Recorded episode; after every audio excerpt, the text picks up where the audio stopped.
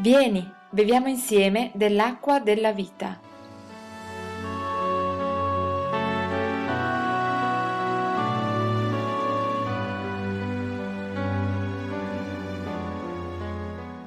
Questa sera il Signore mi ha dato nel cuore un messaggio che era prima di tutto per me e spero che vi dia altrettanto. E iniziate magari a prendere Marco al capitolo cinque, il Vangelo di Marco al capitolo cinque. Ora, mi hanno insegnato una cosa frequentando la riunione dei giovani qualche, qualche anno fa. Mi hanno insegnato quando, che quando leggo la, la Bibbia, quando leggo la, la parola di Dio, l'approccio migliore è quello di cercare di immedesimarsi in quello che stiamo leggendo. Così quando leggiamo di, di Gesù, quando leggiamo di quello che Gesù ha fatto, la cosa migliore che possiamo fare è immaginare di essere lì e osservare quello che sta succedendo. Fai finta di essere il tredicesimo degli apostoli, mettiti dietro gli altri e, e osserva quello che sta succedendo, perché i discepoli questo fanno. E io mi reputo, come immagino tutti voi, un discepolo di Gesù, un discepolo di Cristo, e quello che fa un discepolo è guardare, osservare i, le minime azioni del proprio maestro e imparare da ogni piccola cosa che riesce a vedere. E al capitolo, al capitolo cinque succede qualcosa di, di grandioso, una, è un'altra delle grandi cose che, che Gesù ha fatto in quegli anni, quando era qui sulla terra.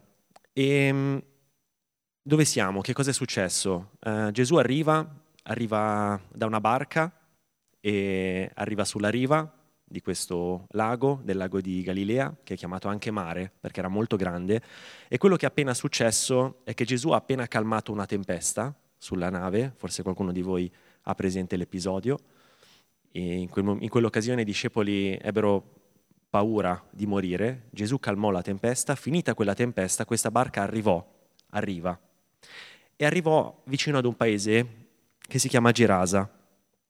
E qui a Gerasa, quando Gesù scende dalla barca con i suoi discepoli, succede qualcosa e lo leggiamo adesso, e sarà, diciamo, questo è il passo che sarà oggetto di, di questa riflessione. C'è scritto che giunsero all'altra riva del mare, nel paese dei Geraseni.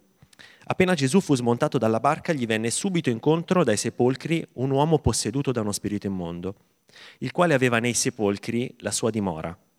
Nessuno poteva più tenerlo legato, neppure con una catena, poiché spesso era stato legato con ceppi e con catene, ma le catene erano state da lui rotte e i ceppi spezzati, e nessuno aveva la forza di domarlo.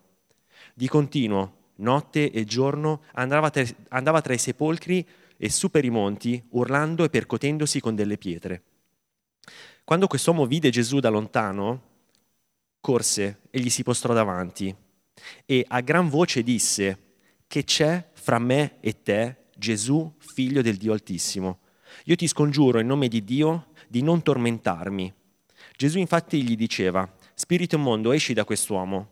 Gesù gli domandò: qual è il tuo nome? Ed egli rispose: il mio nome è Legione, perché siamo molti, e lo pregava con insistenza che non li mandasse via dal paese.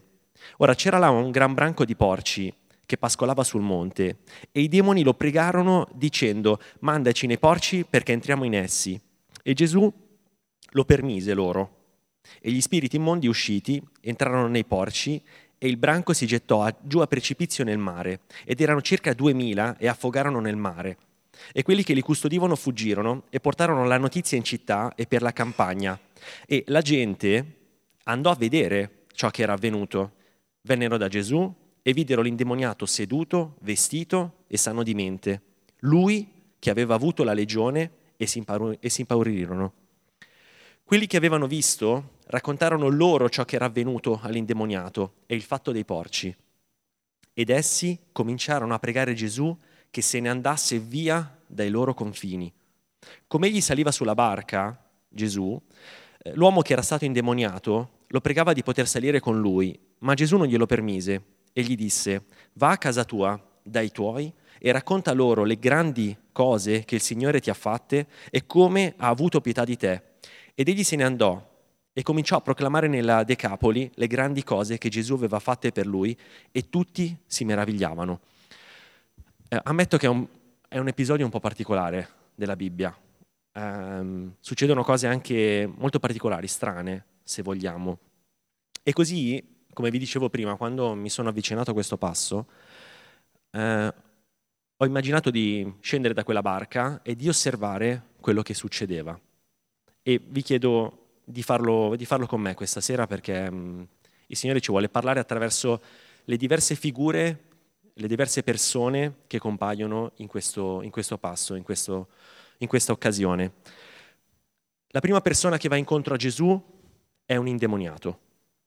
E questo a volte forse ci dà, ci incute del timore, perché non sappiamo per filo e per segno chi sia un indemoniato, quale sia la sua condizione, quanto possa essere pericoloso. E così, quando ci imbattiamo in una figura del genere, la prima cosa, la prima reazione che abbiamo, anche solo leggendola, è forse di tirarci un attimo indietro.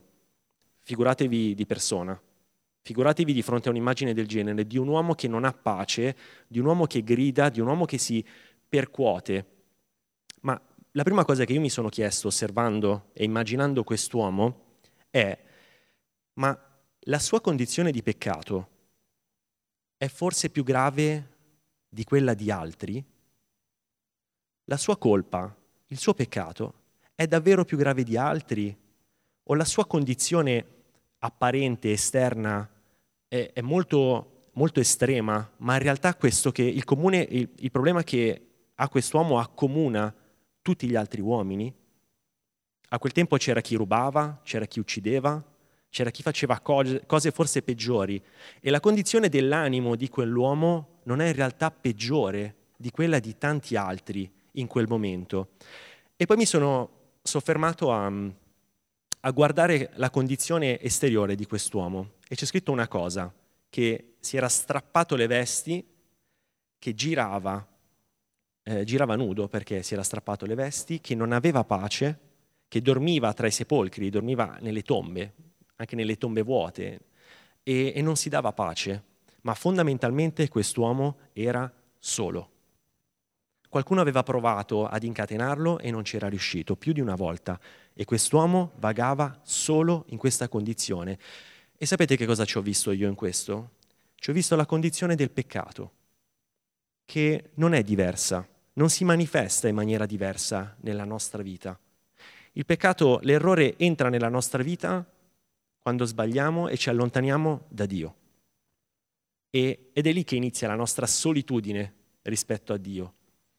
E il peccato, se lasciamo che si faccia strada, se non permettiamo a Gesù di liberarci dai nostri errori, si fa strada l'errore e ci isola sempre di più. E i nostri errori più sono e più diventano, e più ci fanno sentire inadatti e indegni di andare davanti a Dio, e ci ritroviamo nella stessa condizione di quest'uomo che era solo e continuamente circondato da suoi pensieri e non aveva pace. Ma non è forse la condizione di ogni uomo peccatore lontano da Dio? Laddove Dio non ha il potere di eh, dare pace al cuore di un uomo perché quell'uomo non glielo permette, non si arriva forse a tutto questo?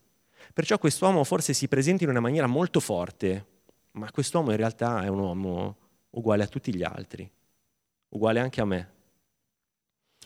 E, ed è interessante vedere quest'uomo in questa condizione, perché alla fine del passo sempre quest'uomo lo rivedremo in tutt'altro modo. Sarà qualcosa di fantastico, però ci arriviamo, ci arriviamo tra, tra poco. E mi sono chiesto quanto invece io riesco ad avvicinarmi al peccato degli altri. Ora, io ho conosciuto Dio nella mia vita e il Signore è riuscito ad avere quella libertà per non farmi più sentire solo, per rispondere alla solitudine del mio cuore con la sua presenza, e da quel momento non mi sono più sentito solo e sono stato alla sua presenza. E a questo punto ho iniziato a chiedermi invece quanto io mi faccio tenere lontano dal peccato degli altri. Che cosa voglio dire? Che la condizione di peccato degli altri a volte ci impaurisce, abbiamo il timore di poter essere contaminati dall'errore e dal peccato degli altri, quando siamo sul nostro posto di lavoro, intendo, quando siamo fuori, quando abbiamo uh, le nostre amicizie all'infuori della Chiesa. Il timore è che la loro condizione possa influire sulla nostra. E più è grande questa paura, più è grande questo timore, e più non riusciremo ad avvicinarci a queste persone. Ora, quello che Gesù, che è la seconda figura che entra in gioco in questo passo, ci dimostra è che non è necessario avere questa paura. Anziché, con il suo aiuto, con la sua forza, noi possiamo fare un passo verso chi ancora sta vivendo questa condizione senza temere nulla.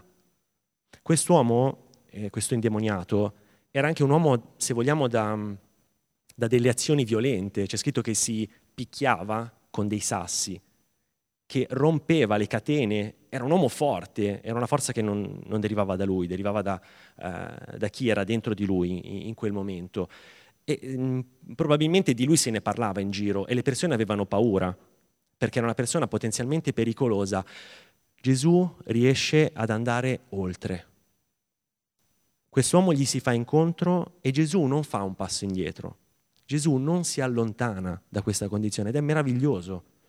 Perché quello che ha fatto Gesù lo possiamo fare anche noi.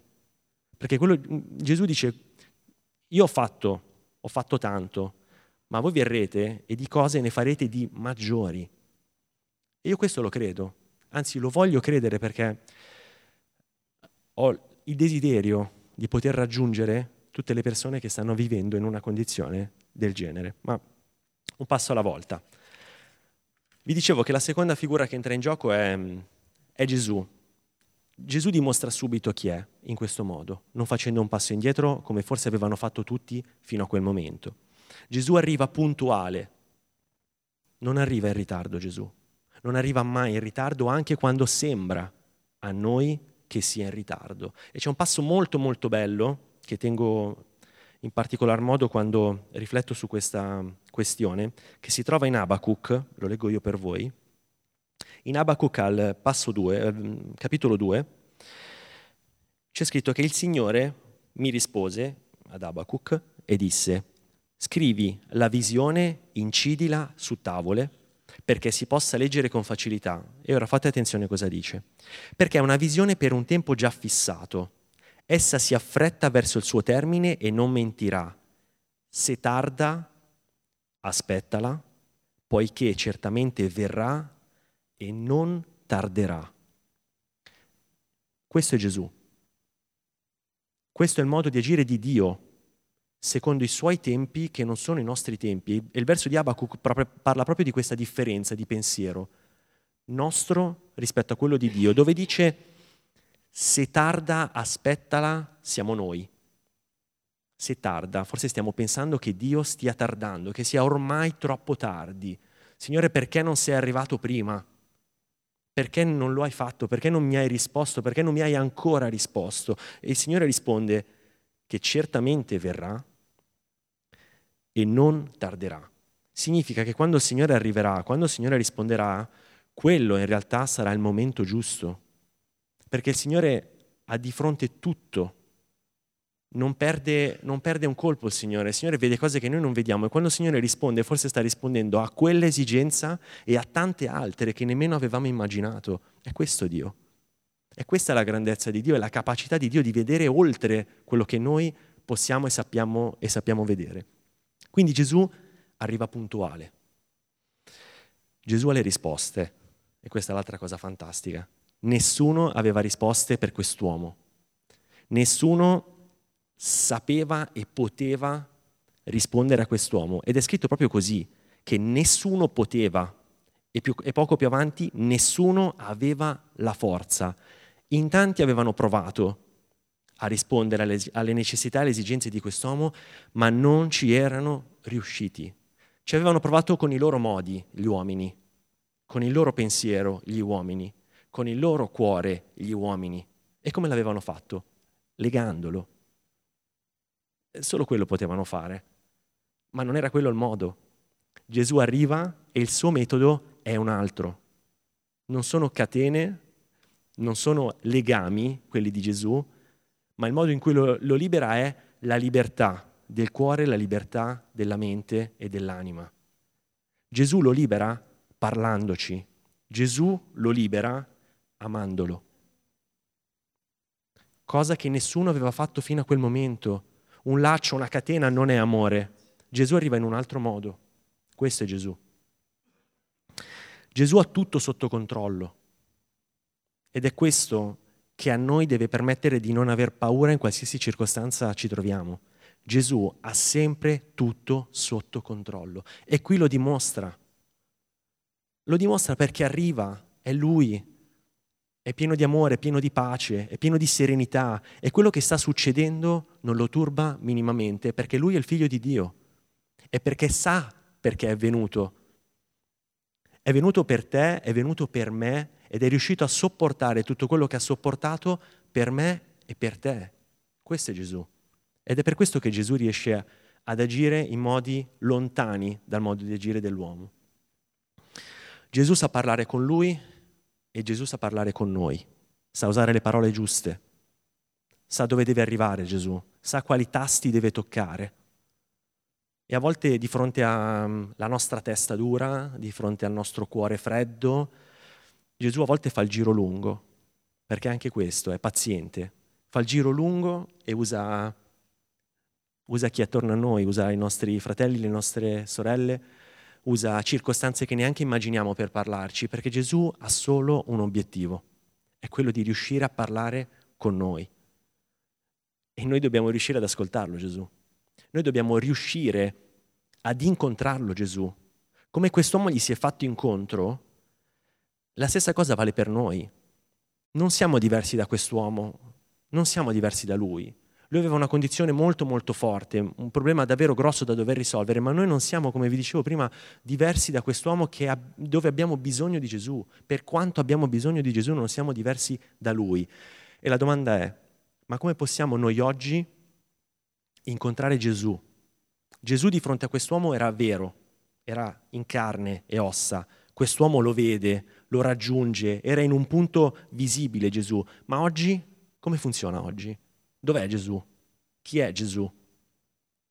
Gesù non è diverso da ieri e non è diverso nemmeno da questo passo. Gesù è lo stesso. La differenza è che oggi, e ancora per poco tempo, mi auguro, non lo possiamo ancora vedere. Ma Gesù c'è. E il carattere di Gesù e la volontà di Gesù sono le stesse. Il Gesù che voi trovate qui è lo stesso Gesù che troverete quando andrete in preghiera.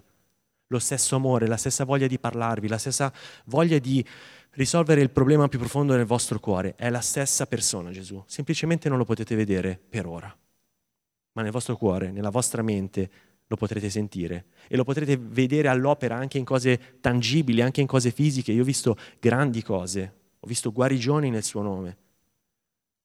Ma come dovete fare? Come dobbiamo fare per poterlo incontrare? Beh, ci sono due presupposti. Il primo è credere che Lui sia risuscitato, che quella pietra che copriva il suo sepolcro si sia spostata e Lui sia uscito e che Lui oggi sia vivo. Questo è il primo presupposto. Dobbiamo credere che Gesù sia risuscitato in quanto salvatore di questa terra, di questo mondo. E il secondo presupposto è dobbiamo rinunciare a noi stessi. Perché Gesù lo dice chiaramente: chi mi vuole seguire, chi vuole essere mio discepolo, rinunci a se stesso, prenda la sua croce e mi segua. Ma prendere, prendere una croce si può fare, si può fare, pesa un po' la croce, ma si può fare. È rinunciare a se stessi la parte difficile. È rinunciare a se stessi la parte veramente difficile, perché dobbiamo rinunciare al nostro modo di vedere le cose, al nostro modo di concepire le cose e lasciare che Gesù ci mostri il suo. Gli uomini cercavano di usare catene e lacci, Gesù usa l'amore. Che cosa decidi di usare tu oggi per vivere, per risolvere le, le tue situazioni quotidiane? Catene, lacci, tutto ciò che la tua testa e la tua intelligenza, intelligenza ti suggerisce, o sei, o sei disposto forse a fare un passo indietro, aspettare e capire come Gesù ti sta suggerendo di agire, con il perdono, chiedendo scusa, facendo un passo indietro, dimostrando il tuo amore, il tuo interesse verso l'altra persona? Come deciderai di affrontare la situazione? Gesù fa sempre la differenza. Gesù cambia sempre ogni situazione, se noi glielo permettiamo. Ora, che cosa succede nel momento in cui Gesù decide di liberare quest'uomo? Torniamo, a, torniamo alla nostra storia. Che Gesù libera, libera quest'uomo. E come lo libera? Lo libera facendo sì che gli spiriti che erano in quest'uomo finiscano dentro dei maiali. Ma è una cosa un po' insolita, però non è la prima volta dove eh, il Signore si usa di animali per, eh, per adempiere i propri scopi. Ed è interessante, è anche un po' strana questa cosa, perché io ho immaginato la scena, e la scena, se vogliamo, è un po', è un po' buffa, forse anche cinematografica, perché più di duemila maiali vengono presi da questi spiriti e cadono, questi maiali di corsa cadono giù da un, un precipizio, un burrone che finisce nel mare. Sono duemila maiali, voi non so se avete idea di quanti siano duemila maiali, ma la cosa abba- mi ha fatto anche abbastanza ridere, perché è una situazione molto molto strana, molto molto lontana. E poi mi sono chiesto, ma perché maiali? Cioè, che cosa rappresentano i maiali, Signore? Cioè, con tutte le figure, con tutte le cose che ci potevano essere, i maiali. Ora, i maiali rappresentano, è una cosa interessante, i maiali rappresentano il peccato e la liberazione allo stesso tempo. I maiali diventano il peccato, perché questo spirito, questi spiriti decidono di uscire da quest'uomo ed entrano in questi maiali, quindi per un attimo quei maiali rappresentano il peccato e questi maiali rappresentano la liberazione, perché poi cadono, spariscono nel mare, affogano, non ci sono più. Ed è molto particolare. Il Signore ha usato forse questo mezzo perché voleva sottolineare in maniera molto forte quanto il peccato sia grande, perché forse non tutti sapranno, ma il maiale in quel momento, in quel periodo, rappresentava l'impurità, rappresentava ciò che non è buono. Era un animale che era vietato eh, agli ebrei, era un animale che non poteva essere mangiato, ed è per quello che Gesù decide proprio gli anima- quell'animale, ed è per quello che Gesù decide proprio di usarsi di quei maiali, perché vuole sottolineare ancora di più quanto sia malsana, quanto non sia buona la condizione di peccato. Ma non si ferma lì. Poi questi maiali spariscono, perché l'intenzione di Dio è sempre quella: liberare l'uomo dal proprio peccato. E questa volta lo fa in una maniera anche spettacolare, se vogliamo.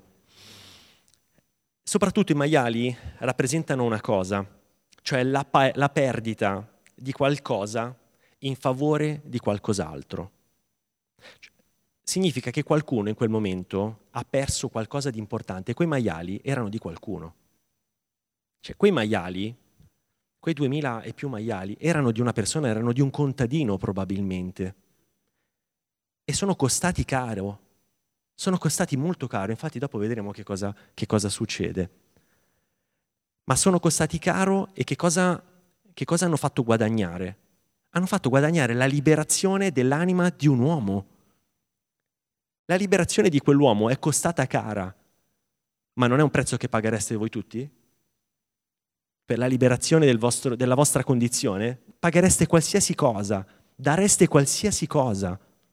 E in questo caso è proprio questo. Sono costati duemila maiali ad un uomo per la liberazione di un altro uomo. E che cosa succede? Succede che le persone intorno a Gesù in questo momento hanno visto, hanno visto un Gesù arrivare, l'hanno visto sbarcare, è sceso, un, de- un indemoniato gli è andato incontro, Gesù lo ha liberato, lo ha liberato facendo sì che questi spiriti andassero all'interno di questi maiali, e questi maiali morissero, e tutto questo, tutto questo veniva nel frattempo osservato dalle persone che erano attorno, veniva osservata dai discepoli che erano con Gesù, ma veniva osservato anche dalla folla che era attorno. E non so quante volte voi vi ricordiate della folla all'interno della Bibbia, ma quando all'interno della Bibbia, la parola di Dio, si parla di folla, la maggior parte delle volte non è qualcosa di buono. La folla quasi mai porta qualcosa di buono all'interno della Bibbia. Vi do alcuni esempi. Quando si parla di una donna che aveva un flusso di sangue e non riusciva a guarire, questa donna vuole raggiungere Gesù per essere guarita, e chi c'è a dividere questa donna tra Gesù? La folla. E c'è anche la folla. Ed è la folla che non aiuta questa donna, perché questa donna si deve sforzare per arrivare a toccare Gesù, e quando toccherà Gesù sarà guarita, ma in mezzo tra lei e Gesù c'è la folla. C'è la folla anche quando Gesù deve essere condannato. E nonostante la folla abbia visto moltiplicazione di pani e di pesci, abbia visto guarigioni di ciechi, di zoppi, nonostante in quegli anni la folla abbia visto grandi cose fatte da Gesù, quando arriva il momento di scegliere tra Gesù e Barabba, la folla non sceglie Gesù. Andiamo anche nell'Antico Testamento. Il re Nabucodonosor decide di fare una statua di ventisette metri e di essere adorata. Tutta la folla, tranne in quattro, Daniele e i suoi tre amici, decide di non inchinarsi. Tutta la folla inchina, si inchina e tutta la folla denuncia Daniele e i suoi amici perché non si sono inchinati. Verranno poi buttati in una fornace, ma usciranno miracolosamente vivi perché Dio è con loro. Ma la folla è sempre la folla, e anche in questo caso la folla non produce niente di buono, perché che cosa fa? È terribile, ma lo leggo perché è importante. C'è scritto che la gente andò a vedere ciò che era avvenuto. Vennero da Gesù e videro l'indemoniato seduto, vestito e sano. È meraviglioso. Stiamo parlando di quella persona che era in una condizione indescrivibile. Queste persone arrivano e lo trovano seduto, vestito e sano. Questa è la grandezza di Dio. Questo è l'ordine di Dio. Riportare tutto alla giusta dimensione. Riportare tutto a uno stato di serenità e di pace. Satana, Satana ti vuole con le vesti stracciate, strappate e senza pace. Dio ti vuole con un vestito pulito, bianco, come dice l'Apocalisse, davanti a Lui, ripieno di pace e di gioia. E poi c'è scritto: videro l'indemoniato seduto, vestito e sano di mente, lui che aveva avuto la legione, e si impaurirono. Quelli che avevano visto raccontarono loro ciò che era avvenuto all'indemoniato e il fatto dei porci. E fate attenzione ora. Ed essi cominciarono a pregare Gesù che se ne andasse via dai loro confini. Non solo si mette di mezzo alla folla, ma va oltre. Alla folla non interessa quello che è successo.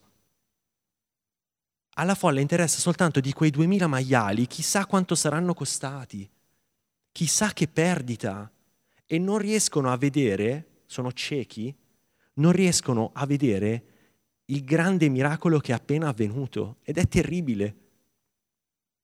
Ed è pazzesco che non riescono a vedere che un uomo è stato completamente trasformato nel giro di pochi secondi. Non riescono. Loro sono concentrati su quel dirupo dove duemila maiali sono appena caduti, sono affogati, e un uomo ha perso chissà quanti soldi, chissà quanta proprietà. Non riescono a vedere dall'altra parte, perché non hanno intenzione di conoscere e riconoscere il Cristo. E questo è il loro limite. E sta qui la loro cecità. Ed è per questo che queste persone non riescono e non riusciranno ad incontrare Gesù in questa occasione. Ora,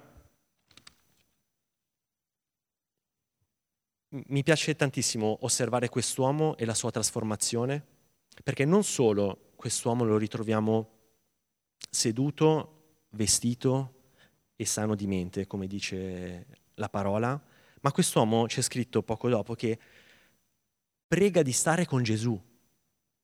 Quest'uomo è stato completamente trasformato. Quest'uomo ha visto la grandezza di Gesù e ora la sua, il suo obiettivo, il suo scopo è quello di seguire Gesù, perché ha capito, ha capito da dove viene il bene, ha capito da dove arriva il cibo per la sua anima e per il suo cuore. Quello che vuole fare, l'unica cosa che vuole fare è seguire Gesù. Ma Gesù gli dice: non ti preoccupare, quello che devi fare ora è tornare al tuo paese, farti vedere, farti osservare e raccontare quello che è successo. E quest'uomo lo fa. Quest'uomo si presenta, si parlava di lui, si è parlato di lui per tanto tempo, ma quest'uomo torna ed è un uomo nuovo. Così come noi siamo diventate delle persone nuove nel momento in cui abbiamo accettato Cristo. Voi credete di essere persone nuove? Ed è così. E quello che possiamo fare noi è la stessa cosa.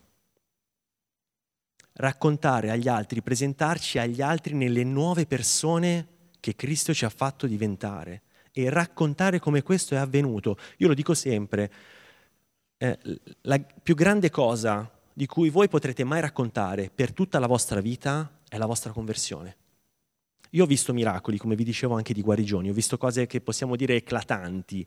Tuttavia, la cosa più grande e più importante che io posso raccontare è la mia conversione. Perché io sono cambiato, perché il mio cuore e la mia mente sono state completamente ribaltate, ripulite e fatte nuove. Ed è un miracolo che nessuno di noi dovrebbe mai screditare. È un miracolo che nessuno di noi dovrebbe mai mettere nel cassetto e dimenticarsi, perché è la cosa più grande di cui potrete mai raccontare. E Gesù ancora una volta ce lo dice: fai tesoro del momento in cui mi hai conosciuto, fai tesoro del momento in cui io ho cambiato la tua vita, perché gli altri lo vedranno, gli altri vedranno che ora sei seduto, vestito e sano, ora lo vedranno e uniranno ciò che sei a ciò che dici. Giacomo nella sua lettera lo dice: tu puoi parlare quanto vuoi, puoi parlare quanto vuoi della tua esperienza, della, della, della parola, di ciò che il Signore ti fa capire, ma se con i fatti non testimonierai, se con i fatti non ci sarà coerenza, non varrà nulla. E ancora una volta oggi Gesù ce lo dice: non dimenticarti quello che ho fatto per te, non dimenticarti quello che ancora oggi faccio, anche dopo il giorno in cui mi hai incontrato, vai e racconta.